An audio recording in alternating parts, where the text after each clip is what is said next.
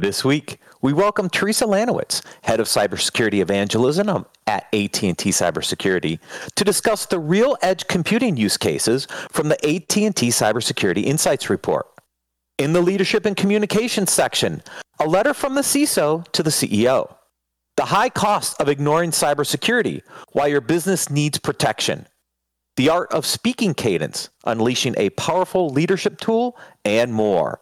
Business Security Weekly starts now.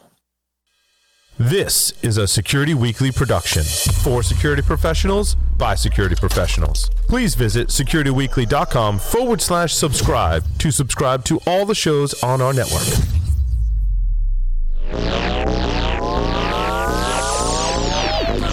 Broadcasting live, it's the show where we explore the business of security to improve the security of business.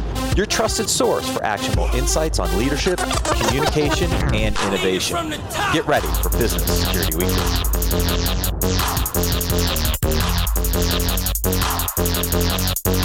Two hundred and seventy. That's the average number of times a company comes under cyber attack each year. And the average cost of a successful data breach is $4.35 million.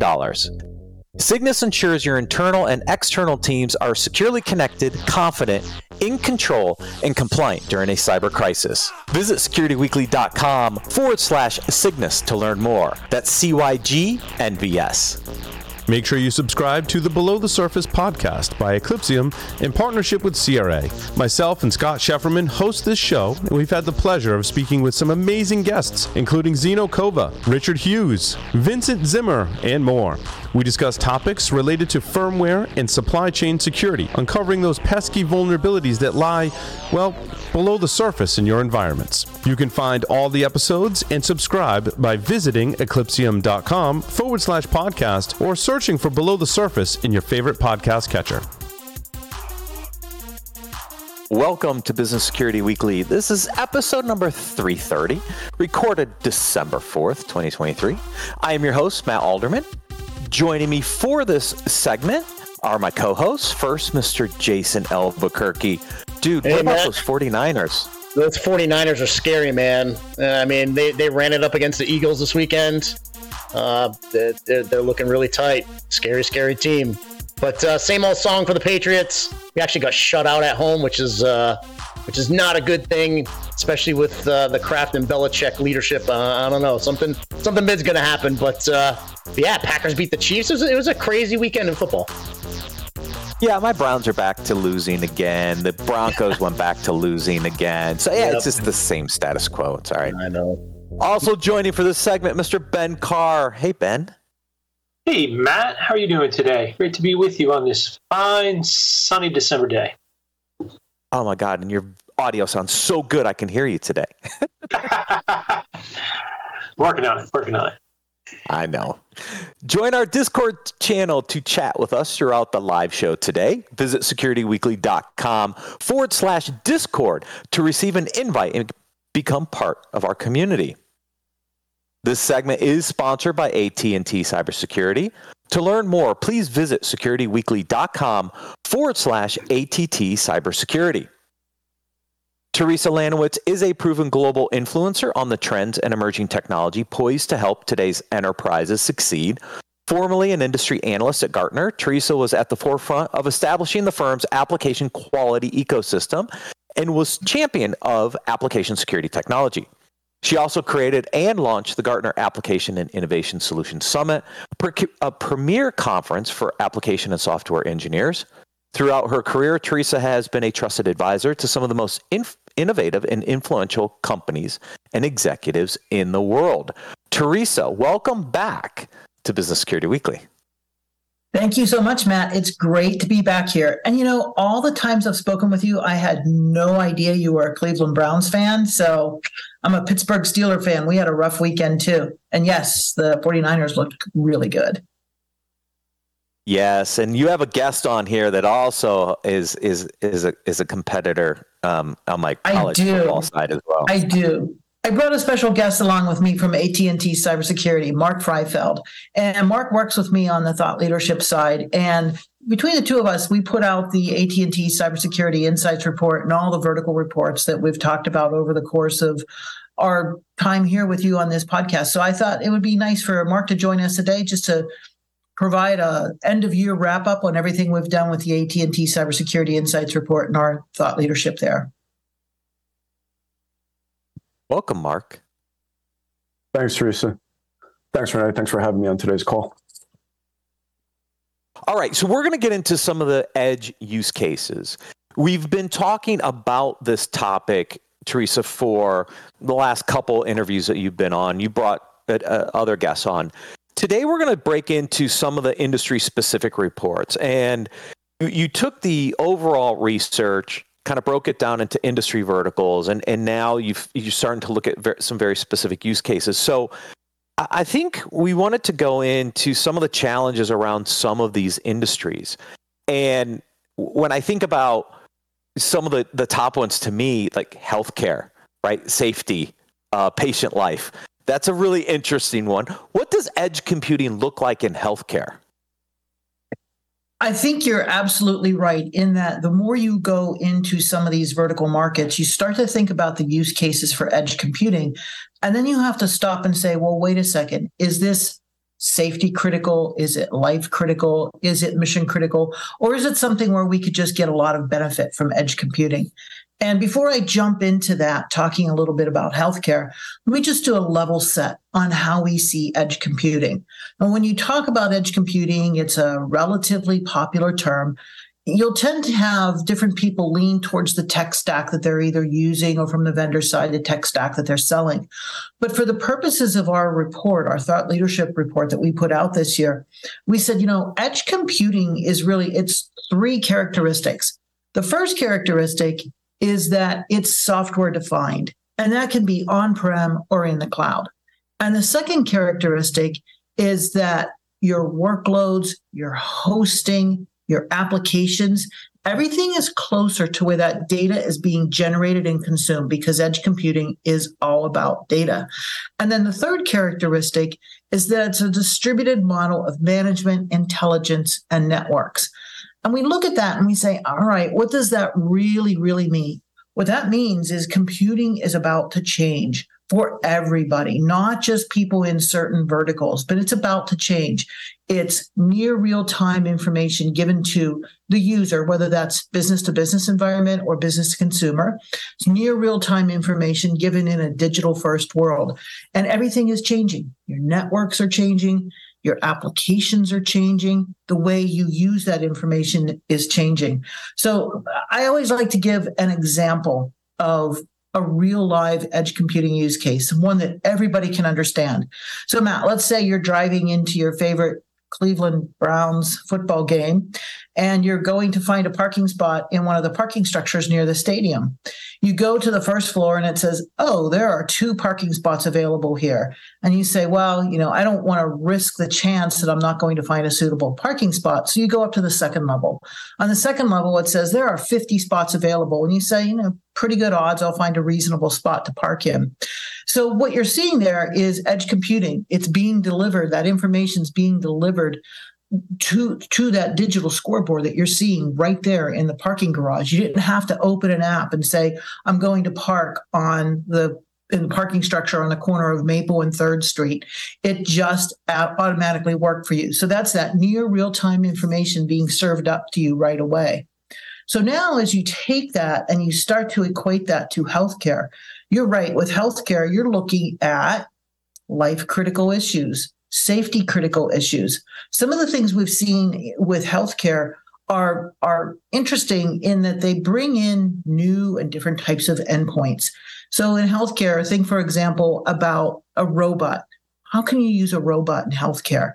You can use that robot to disinfect exam rooms, to disinfect uh, patient rooms once they leave the patient room. So there, and, and that is an at the robot's the endpoint, and then the edge computing is the robot's going in there. It's going in disinfecting the room, automatically sends information back to the person who's going to be bringing the next person in for exam or admitting the next person to the room. And I know Mark likes to talk a lot about the healthcare use cases as well. So I'll let Mark uh, chime in here on some of the other use cases that we have in healthcare. Yeah, thank, thank you, Theresa. So, um, yeah, in terms of healthcare, I think uh, what what Theresa uh, talked about about the robot disinfecting that's you know it's one example, but certainly if you talk about critical care, uh, further out, um, out at, in the actual field, when paramedics actually have to do life saving, um, provide life saving services, whether it's an illness or or injury or severe accident or trauma, you know, we're we're finding more and more um, of the technologies that paramedics are using out in the field are you know internet enabled and they have to be secure uh, because they have to work 100% uh, all the time. They have to be on all the time because of of the nature of the uh, of the emergency that they're they're responding to, um, and that's you know that's an extreme case.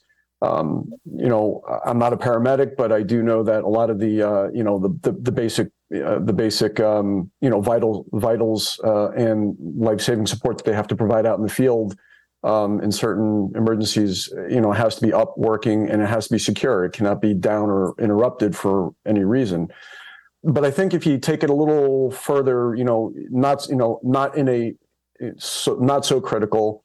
You think about uh, one of the biggest um, uses for uh, you know healthcare, the uh, for diabetics, you know, doing their own, you know, monitoring their own um, blood glucose sugar uh, with the uh, the new wearables that they have instead of pricking your finger and then using it and putting it into a little device.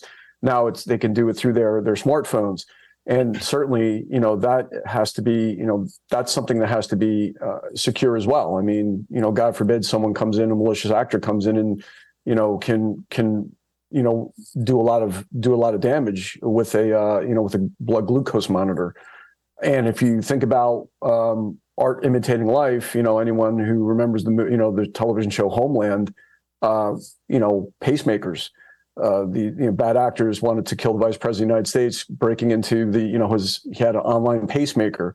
You know, pacemakers today they can be monitored online. So um, you know that's another area you know aware that's beyond a wearable. That's an implantable. So you know an implanted device that uh, at a lot you know utilizes the internet for transmitting data to the doctors or hospitals. You know that's another area that has to be considered for that needs to be you know that needs to be secure from a cybersecurity aspect. So those are kind of the areas that um, you know from healthcare that I've you know that that would be important for anyone to uh, to be aware of that works in the healthcare industry. Yeah, I, I, can imagine the biomed, you know, the pacemakers and, and the different devices around because they are life safety issues, right? We're also going to shift and look at manufacturing, Theresa, right? So, different set of use cases for manufacturing, not necessarily as life safety related. There could be some, however, um, having spent time in nuclear power and, and uh, some of those areas, you know, there are some life safety issues. But in manufacturing, edge use cases are a little different, aren't they? Manufacturing is that vertical market that to me has over the past couple of years since we've been tracking these use cases, the manufacturing vertical has had a lot of uniqueness, I think, in the way those use cases are actually manifested. So in 2022, the biggest use case that we saw for edge computing in our AT&T Cybersecurity Insights report was for manufacturing. And that was for video-based quality inspection and you listen to that phrase video based quality inspection. What does that really come down to and mean? So video based quality inspection says that you have an assembly line you're producing widgets you're producing some item that you're going to then go and sell to the public whether it be cars or bicycles or tricycles or wagons or toys or anything else you might manufacture. That manufacturing assembly line is monitored with people doing certain tasks. But in many cases, that manufacturing assembly line is controlled through a series of cameras and sensors watching exactly what is happening as that widget is being manufactured. Think about the benefit of that. If you know what your variance is for example, in terms of saying you're going to insert part A into part B, or you're going to apply a windshield, or you're going to put a door on a car, something like that. You know what your variance is. The machinery knows what the variance is. It's calibrated.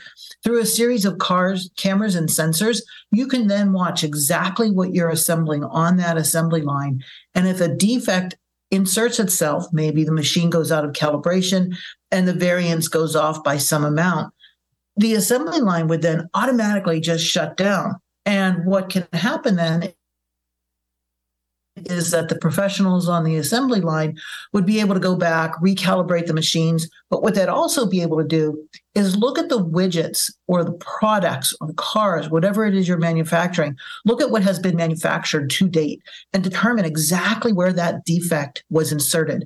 That is a tremendous savings for the business because what the business is looking to do is the business is saying, great. We're going to invest in automating our assembly line. We're going to invest in putting these cameras and sensors, the, these IoT types of devices on the assembly line.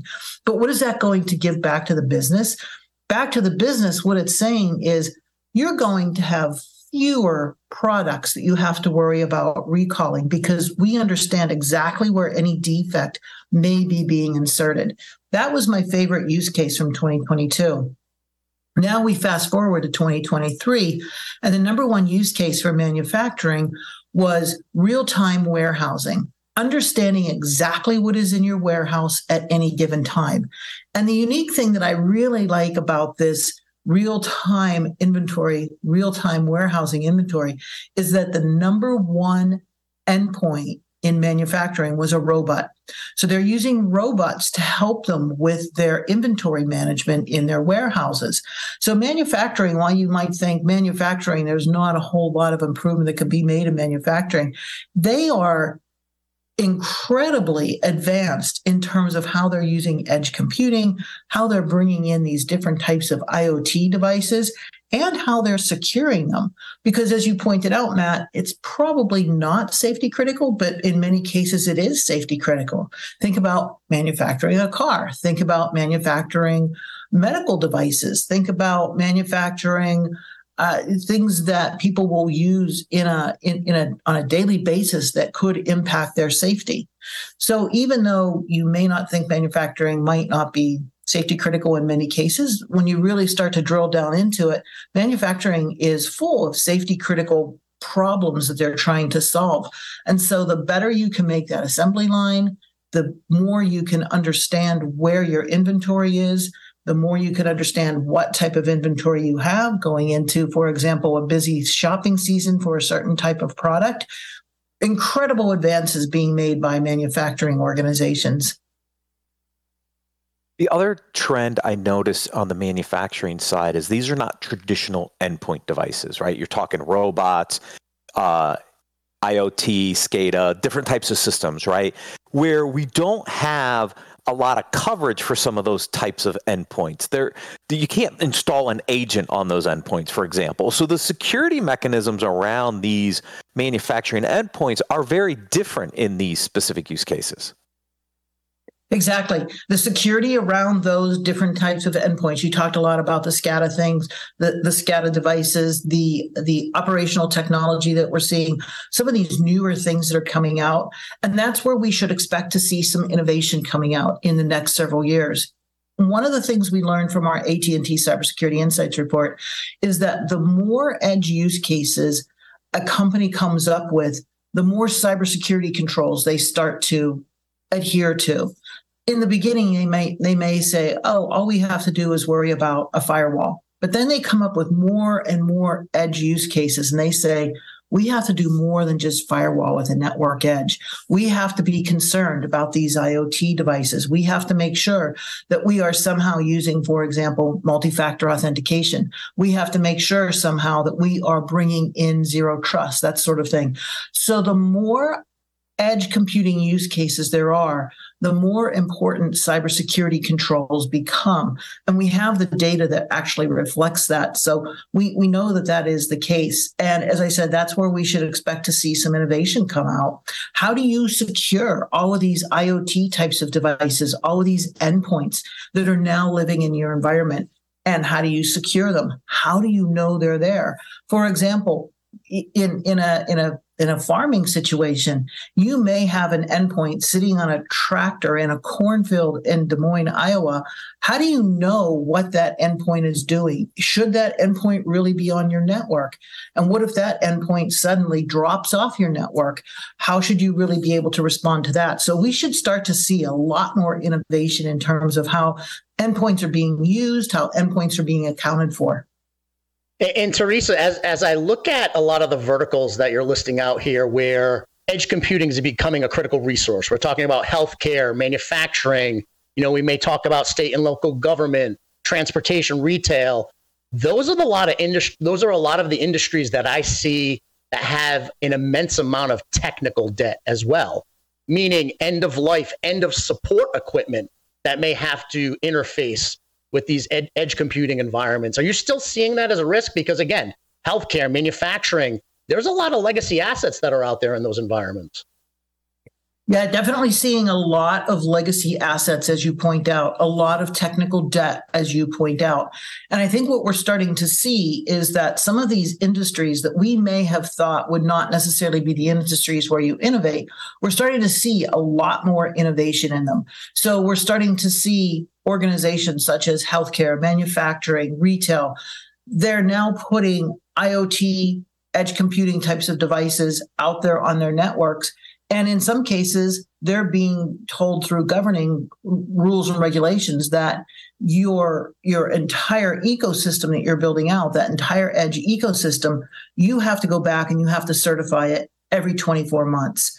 In some cases, they're being told uh, or the manufacturer is coming out and the man, the manufacturer is being proactive and saying with this type of device with this camera with this sensor with this valve with this gauge you cannot deploy it to your network with the standard factory set password, which I think is incredibly helpful because all too often we know people will put things on a network and just leave the default password one two three four or password.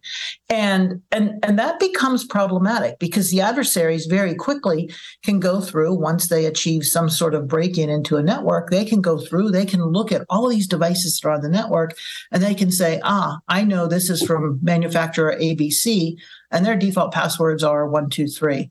So yes still see that technical debt being out there but i think there are things that are coming into play that organizations are going to have to really be a little bit more hygienic, if you will, with the endpoints that they're putting onto their networks. And I think that in many cases, as you mentioned, these are industries where we haven't seen the innovation. I think typically in technology, we think of financial services. They're the first ones where you're going to see some innovation happening. But we're seeing this incredible innovation in manufacturing, in retail, in energy and utilities, in transportation, in those more sort of industrial types of vertical markets. Yeah, Theresa, one of the surprises for me was the amount of adoption of edge computing in state local education. That was kind of those one of those outliers you saw in the report. Why is that? You mentioned such a, a, an excellent, excellent point. One of the things we found out through the edge use cases that we asked the different vertical markets to tell us about is that state and local government, that particular market, I think we surveyed 178 people from state, local government, and higher education. And we found out that 66% of those organizations that identify themselves as state, local, and higher education, they are down the path of implementing at least one edge use case. And the top edge use case that they were implementing is building maintenance. Now, any vertical market can be proactive and say, we're going to implement we're going to implement uh, sort, of, sort of smart building maintenance. But if you look at state, local, and higher education, they're really beholden to the taxpayer, they're government entities. And so they are saying, we're going to do this to be proactive. So, smart building maintenance, making sure they understand when an HVAC system should be turned on or should be turned off, making sure they understand when maintenance on a particular asset in that building, such as an elevator, such as lighting, can actually be serviced and maintained when people aren't in that building. So they're not going to interrupt the building at eight o'clock in the morning when everybody is coming into the office trying to get to the 20th floor of a building. They're doing a lot of proactive things in order to be able to serve their constituents much much better. And this idea of smart building maintenance is incredibly helpful. And you mentioned state local and higher education or sled us sled. Last year the top use case coming from the sled participants was this concept of public safety. So making sure they understood exactly what was going on in particular locations inside the city and using a series of sensors to understand what traffic might look like, what particular noises might be, knowing if yes there's a there's a there might be a city permit for a parade. So of course there's going to be noise on this particular street at a particular time. So we see continue to see us state local and higher education really continue to innovate. And it's it, it it's encouraging to see this innovation come at the state, local, and higher education level. And it's encouraging to see that they're starting to use and have are using these innovative technologies and leading edge technologies to really help serve their constituents better. Yeah, just having worked with with a lot of that vertical, now you're starting to see interagency collaboration as well. So you'll have these edge computing cases where you'll have collaboration between emergency response slash public safety entities in school districts. So that way they can monitor the buildings and be able to have emergency response. You'll see collaboration between hospital systems and EMA agencies. So it's it, it's opening up this whole new world of collaboration between agencies. Are you seeing that as well? Absolutely. You bring up this collaboration between agencies. That is an incredible benefit of what edge computing can do. And also, what that really points to is that organizations are starting to tear down those silos. We've seen those silos where it says, here's the development team. We're not going to talk to the operations team. We're not going to talk to the security team. We're not going to talk to the line of business. And now we're starting to see, as you point out so accurately, that we are seeing this collaboration, this communication across agencies. So you might see communication and collaboration with a hospital, with the police department, with the ambulance organization. So we're seeing this, this collaboration because it's all coming together at that edge. So they can all take that data and do the best thing they possibly can for the end user using that data.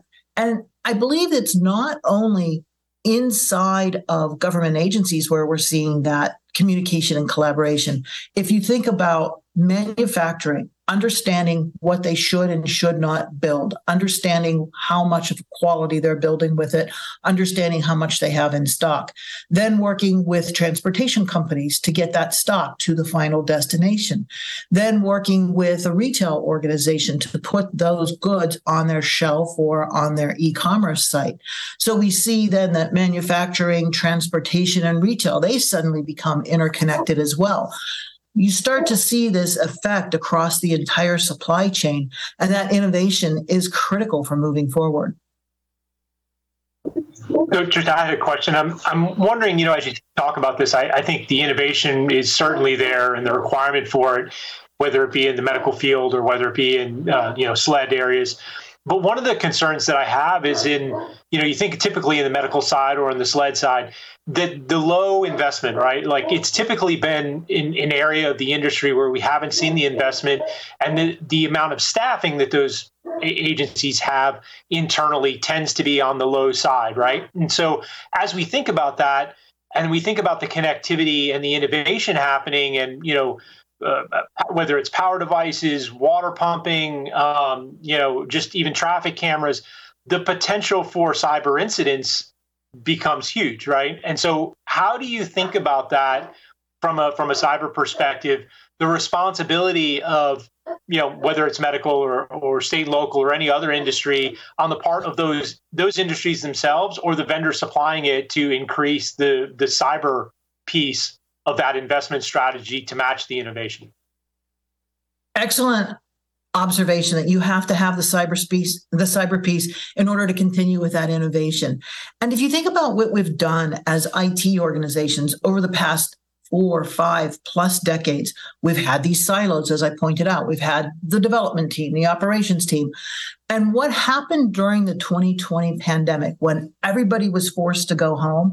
Cybersecurity suddenly went from being a technical issue. You have these two or three really smart people sitting over in the corner no idea what they did, but you know that they didn't let the bad guys come in and, and take your take your information. Cybersecurity went because of the pandemic, cybersecurity went from being a technical issue to being a business requirement. Now, every time there is a, uh, a, a requirement for the business, cybersecurity is discussed and it's discussed holistically. And this is another thing we saw with our AT&T Cybersecurity Insights Report research in that across the board, organizations are saying, we know we have to get this done. And we know it is critical to the business because in many cases, the business, they're leading these edge computing use cases. And what they do is they'll say, here's what we want to get out of it from the business. We want to be able to have far fewer product recalls. We want to be able to use energy more efficiently, for example. We want to be able to have more predictive maintenance in our buildings, for example. So those are the business outcomes. And to achieve those business outcomes, what they're saying is, all right, we all have to work together. So internally, we need to collaborate and communicate together. That means our line of business, development team, operations team, security team, networking team, infrastructure team, anybody involved in this project, it's not just the old days of let's just throw it over the wall and see what happens. We're now living in this new reality where you have to come together. All of those entities have to come together, communicate and collaborate, determine what that business outcome needs to be, and work together to build it. And one of the other things that shows how important that impact is of collaboration. In the broader AT&T Cybersecurity Insights report, we have a breakdown of how much of an edge budget, how much of a total edge budget organizations are spending on security, applications, network, and planning. Across the board, organizations said they're spending 22% of their overall edge budget on security, 22% of their overall edge budget on applications, 30% of their overall edge budget on the network, and then 23% of their overall edge budget on planning. And if you stop and think about that, what that says is one, there's a plan going into place. Organizations are not just building these, these new edge computing use cases in isolation. What they're doing is they're bringing all these teams together. And then what they're also doing is they're saying, where do the gaps exist? where do we need help from the outside? And 71% of them say they're bringing in help from a third party trusted advisor. It's maybe too optimistic to say this, but I do believe that edge computing, because it's a new generation of computing, it's going to help us eradicate some of those bad habits that we've had in the past. Hopefully that's true. So, so Theresa, I mean, we're, we're talking about talking a lot about the business benefit and you know economies of scale and um, you know the, the the more efficient operations and faster response time. Through through your reporting and your investigation what are you seeing as the biggest risks right? Because we want to be able to make sure that we can identify risk mitigate risk. You know i, I look at it from uh, anywhere from data integrity to quality control to privacy and protection what are the, some of the biggest risks that you're seeing right now as organizations move more toward edge computing all of the above, everything you mentioned, that understanding the data. Is my data protected? Is my data trusted? Is it usable to the right team that needs to, to use it? Is my data going to be secure at rest as well as in motion as well as in use? So definitely data. Definitely application security. Applications are changing as we move to edge computing. Applications are changing. It's no longer these eh, GUI types of applications where we input something to get something out.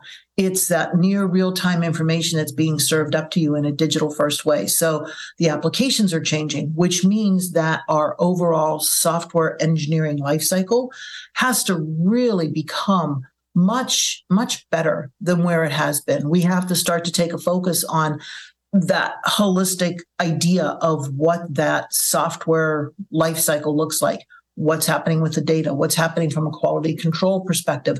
Have we tested this? Do we understand what's going on on the network side? So good software engineering practices and i think that is a return to something in the past maybe that we haven't been doing that so much in the past decade or so. But it's really returning to those good software engineering practices really understanding how to protect data. So application security data security taking advantage of all the cybersecurity controls that are out there, looking at new ways of bringing in possibly frameworks such as zero trust or looking at new ways of bringing in multi-factor authentication. There are a variety of ways that we can that we can be better and that we should be better and that we are doing a better job of. And that that comes from working holistically again and collaboratively and understanding who your counterparts are. And also asking questions. If you don't know something go out and ask the question. Find out if there's somebody out there who has done that. Is there a consulting organization? Maybe you need managed security services. Maybe you need the help of a global systems integrator. Maybe you need the help of a telco. Don't be afraid to go out and ask for help. So you nailed two of my three data and application users number three app user data you, you mentioned multi-factor authentication i think the, right. the end user the user access still plays a big role here which is why i've been a big fan of app user data and, and you definitely nailed uh, two of those three theresa uh, and, Theresa, and Mark, the, ident- oh. the, identities, right? I mean, manage yeah. the identities that are providing the service, not necessarily just the users, because you have yeah. things like service accounts and things of that nature. Yeah, I put that all in that identity I mean, I bucket. I, I shorten it to user, but yes, you're right, Jason. And the identity and the user become become critical to some of these use cases. For example, we have multi-factor authentication, something you know, something you have, something you are. In a lot of things that we do on da- on our daily lives, some of our organizations have multi factor authentication. Maybe if you're going into something more sensitive inside of your organization, you have multi factor authentication. But then you start to think about some of these edge computing use cases. You are, let's say, for example, a surgeon about to go in and do some type of surgery on a patient. Well, there's probably multi factor authentication that makes sure that you are who you are to allow you to get into the hospital, that allows you to get into the restricted area where only medical staff are allowed to be, that allows you to get to that operating room, that final point where you're about to operate on the on the patient. But then how do they know in that operating room? Yes, they know who you are, they know you're that doctor, but how do they know that you're really fit to operate on that patient? Were you called in from a Sunday afternoon barbecue where maybe you had something to drink?